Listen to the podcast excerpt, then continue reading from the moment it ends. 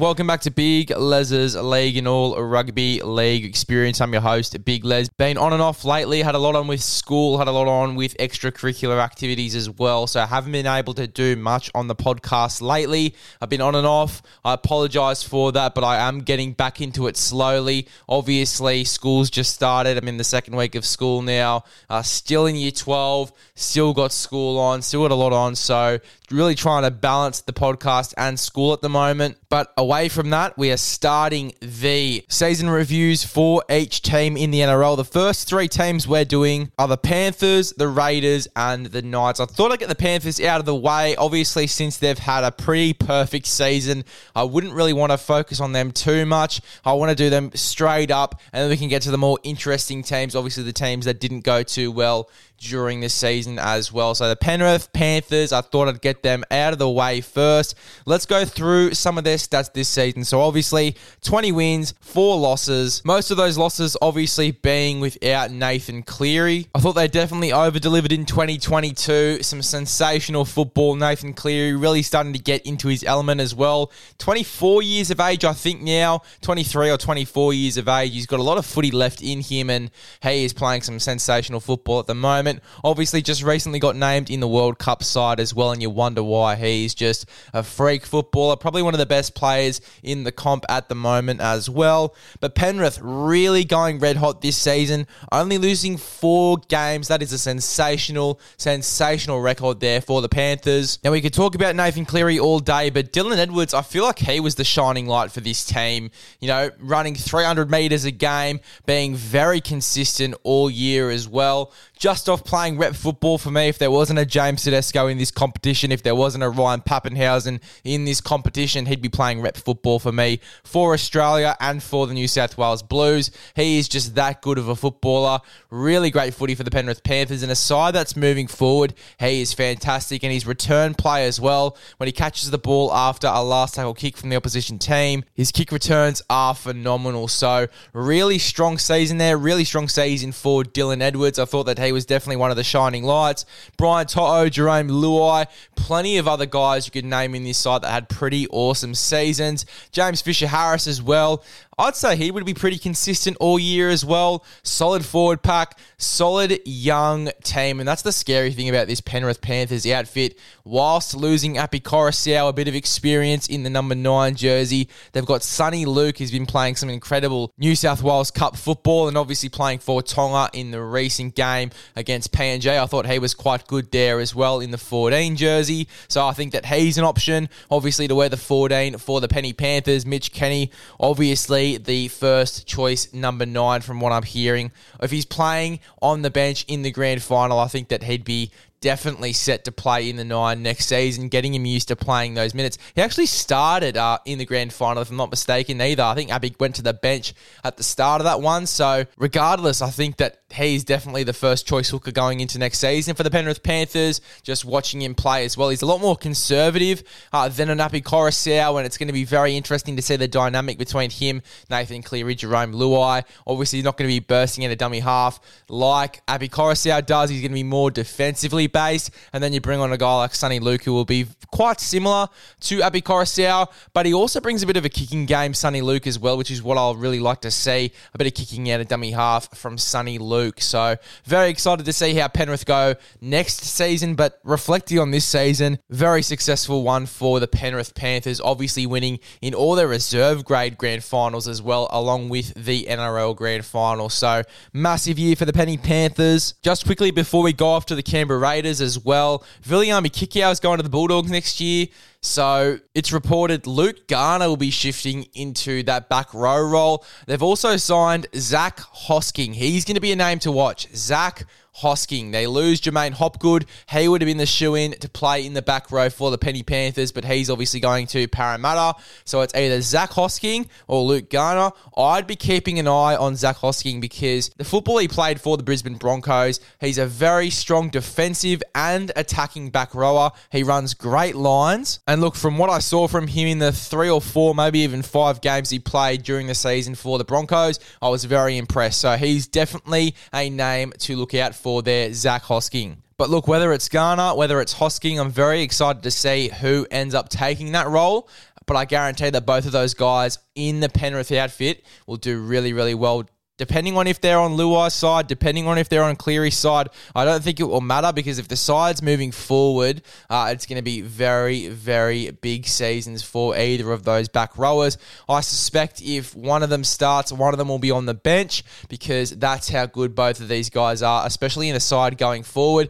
We saw Luke Garner when the Tigers were on a run. Luke Garner, he was incredible. Unlucky to be shifted into the centres in some games. I know he's played a little bit of centre, but he is an out and out back rower, and I can't wait to see how he goes at the Penrith Panthers. Same for Zac Hosking. Even when the side wasn't moving forward, he still pulled up really impressive stats and really solid defense. So, in a side that's moving forward, I think he'll be a massive threat for any defense and the attack as well. He is a solid defender, as I've said many times now. And as I said before, Zac Hosking, write this name down on the piece of paper because you are going to want to remember him going into next season. He will probably he might overtake Luke Garner in that starting back row spot during the season because that's how much I rate Zac Hosking. I reckon that he's going to do big things at the Penrith Panthers. But let's go on to the Canberra Raiders now. I could talk about the Panthers all day, but we'll go on and talk about the Raiders now and their season in 2022. I think they over delivered to make the eight this season, to knock out the Melbourne Storm in the first week of finals. That is massive. Not many teams can say they knocked out the Melbourne Storm in the first week of finals, especially with the star studded team that Melbourne had going into that game as well. Canberra have been super dominant and pretty much underdogs this season. A team that not many people would have been watching, but really solid football played from them, especially at the back end of the season through Sebastian Kris, who has been phenomenal for them. I think he came in last season, obviously played a few games, coming off the bench, playing in the back row as well. He's super solid, super solid there, Sebastian Kris, and he gets a crack in the starting centre role for majority of this season, and he really performs well there, uh, Sebastian Kris. So a massive year for him. Jamal Fogarty coming to the club as well. Other than the injuries that kept him out of this side for a long while. I consider the Jamal Fogarty signing a success. I think that he did a great job this season when he was playing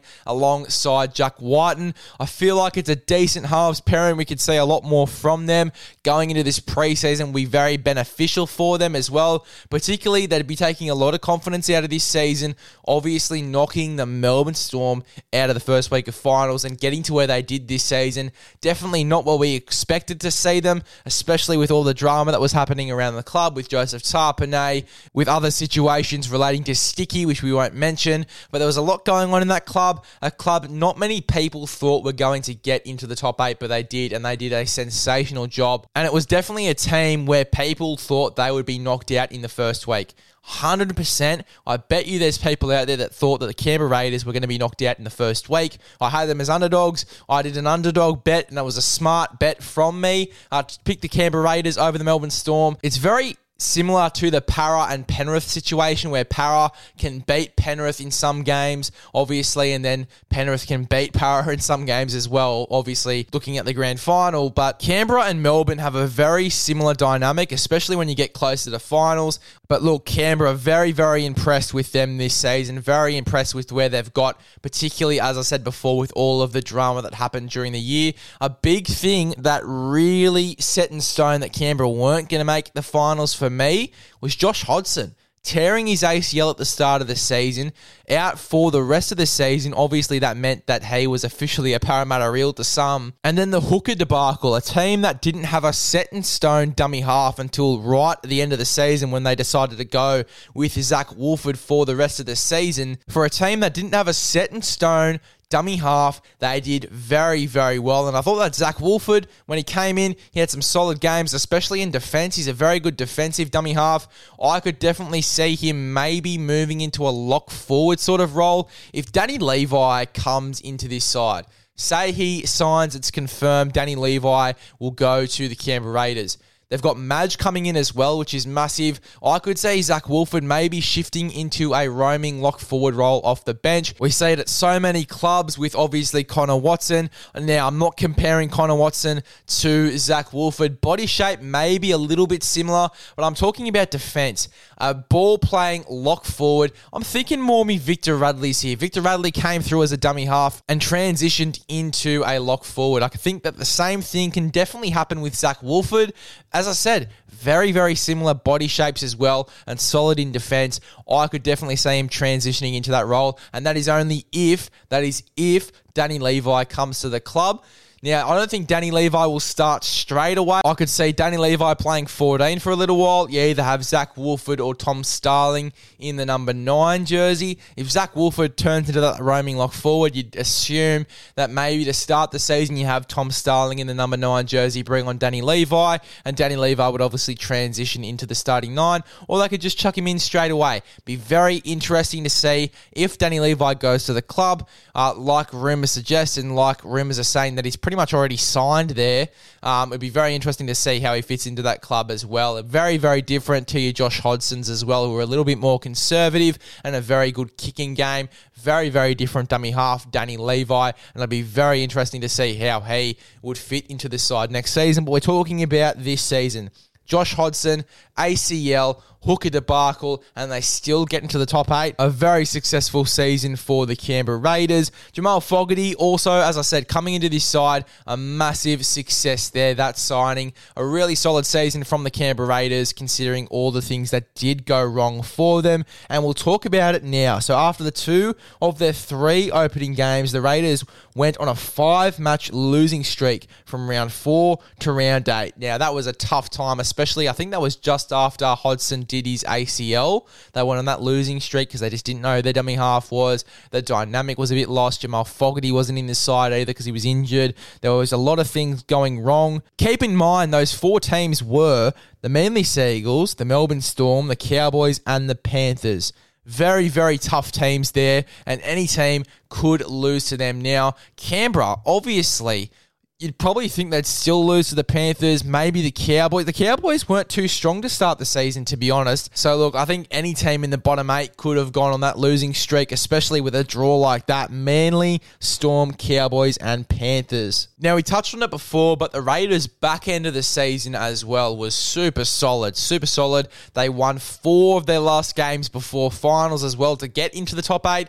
The Brisbane Broncos obviously had a very, very depressing decline to get out of the top eight. They were in the top four, for God's sake, and we thought that they were going to stay there and be an absolute force in the finals, which they probably would have been because they would have had Patrick Carrigan back as well. But Broncos dropped out. Obviously, the Raiders came in and they did a great job. And as I said before, to sum it all up, great season by the Raiders, particularly considering everything that did go wrong for them to overcome those adversities and to still make the finals. That battle would have been horrendous to go through for any club, and they did a great job. So the Raiders, a massive season for them. Just to clarify, I got the most votes on random order. That's why I'm doing a very, very random order for these team reviews, not going down the ladder because I think it wouldn't be very interesting if I started off with all the good teams and then ended with all the shit ones. I think it would be better for everyone if I just did it in random order.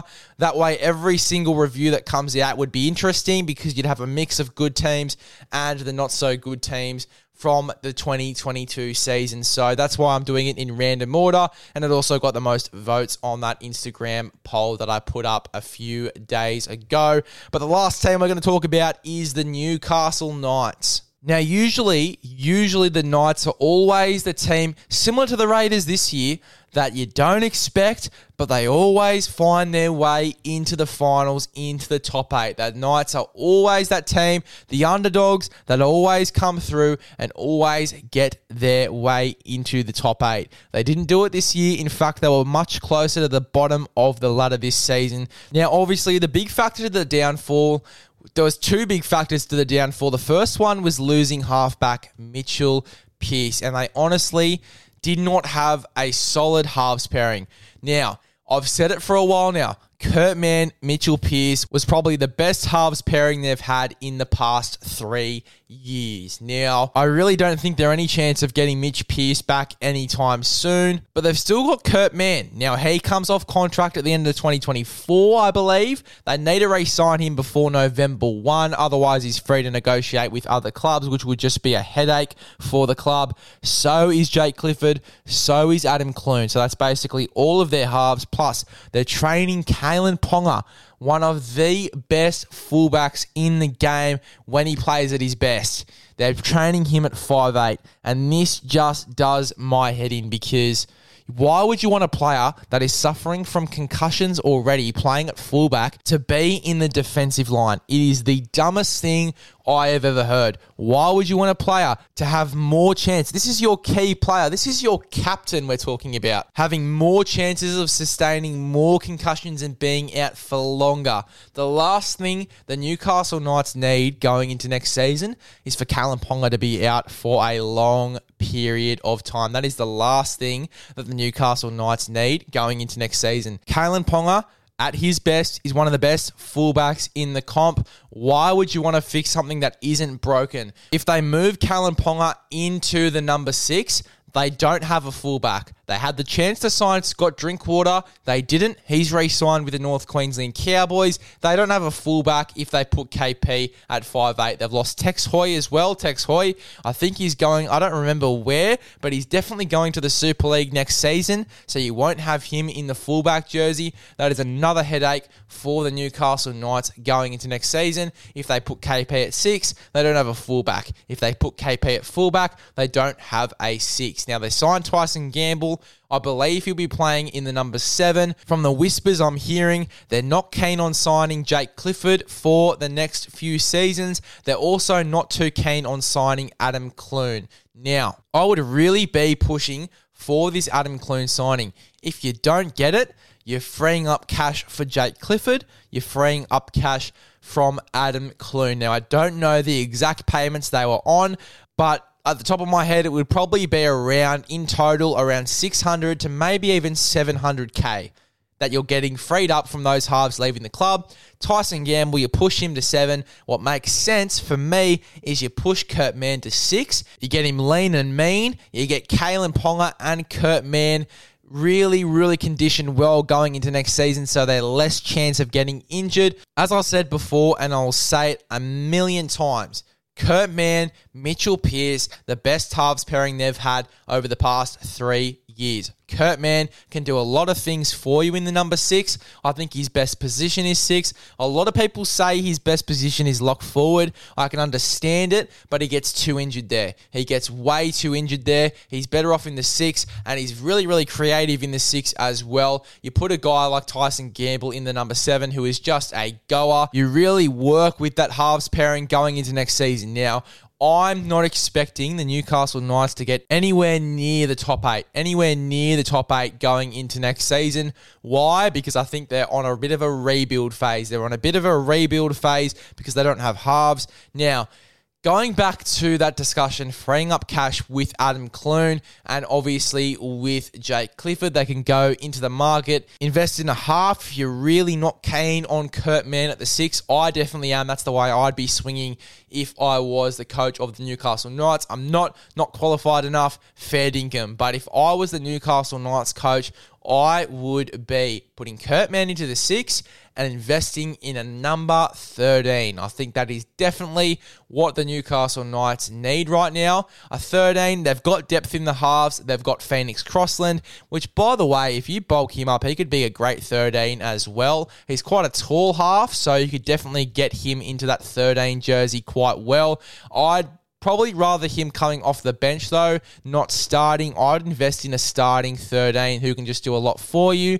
If you don't want to swing that way, Matt Croker in the number 13 jersey. When he's been there this season, I thought he looked really, really good. So he'd be someone I'd be considering to play in the 13 next season.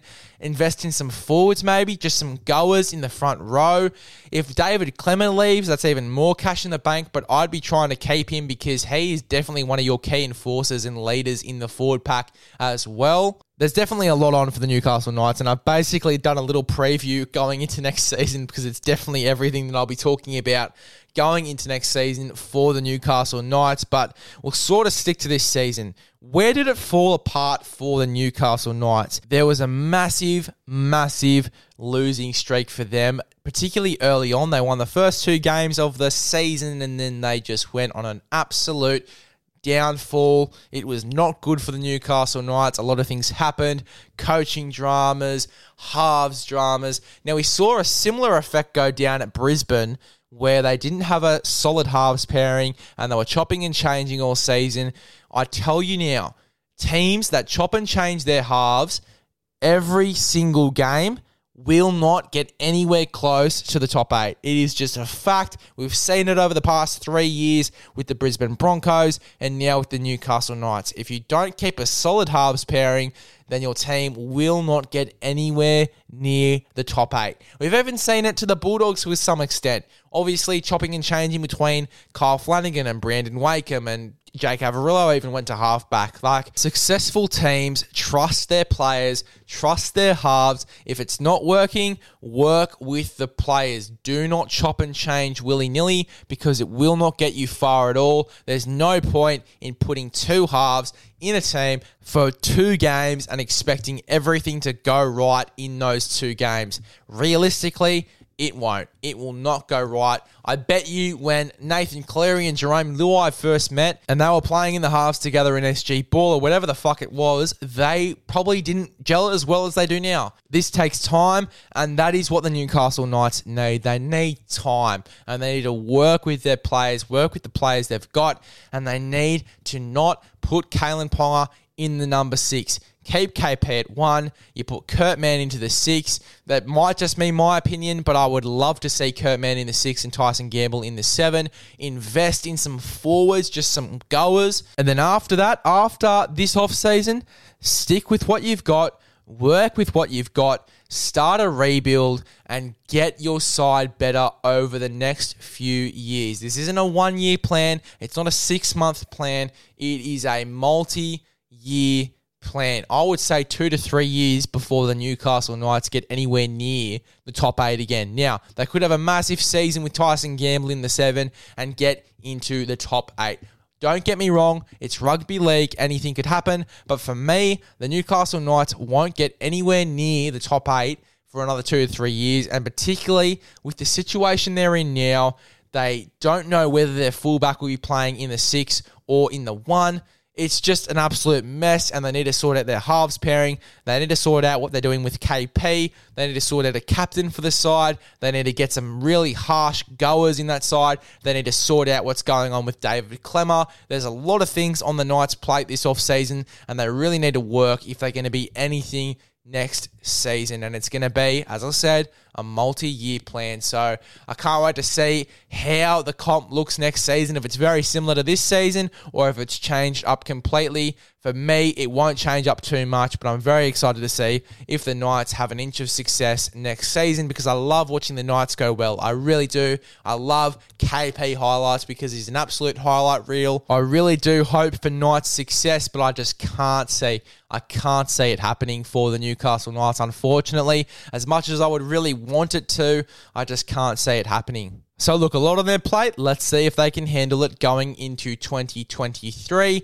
But look, their 2022 just to wrap everything up, it was a very mixed bag, a lot of things happening. But as I said, let's see if they can handle the pressure going into next season. See